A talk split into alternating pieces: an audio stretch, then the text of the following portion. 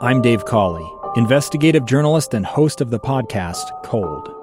In October of 1985, a woman named Cherie Warren left work at a busy Salt Lake City office. to meet her estranged husband at a downtown auto dealership. She never made it home.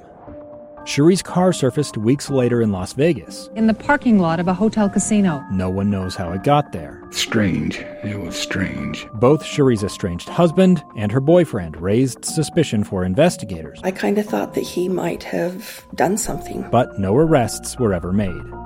In Cold Season 3, we dig into double lives, make new connections in the case, and examine the difficulty raised by reasonable doubt. we want answers just as much as anyone else. They have creeps like that now too, so nothing's changed.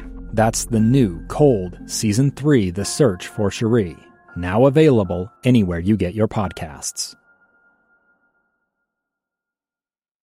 This week on Beyond the Badge, we honor former Cottonwood Heights detective, now Sergeant Dan Morzaleski. Over the month of May, we had five armed robberies in the city of Conwood Heights. Chief Robbie Russo. He gets on these cases, and if he is on to you as a suspect, you may as well just come on in and turn yourself in because he is going to catch you. Sergeant Morzaleski. Part of my Saturday routine is to uh, go get donuts for my kids. So I went down to the Dan's grocery store, saw a young man walking out who had his head down and just was not acting right. And when I saw him cross the street mid block, thought I better go talk to him and see what's going on. And sure enough, it was the suspect in the case. The sergeant grew up in Cottonwood Heights. this is my city, so I want to make sure that it's safe for my family and, and all my friends in Cottonwood Heights. Beyond the Badge is sponsored by the Utah Local Governments Trust, protecting those who protect you.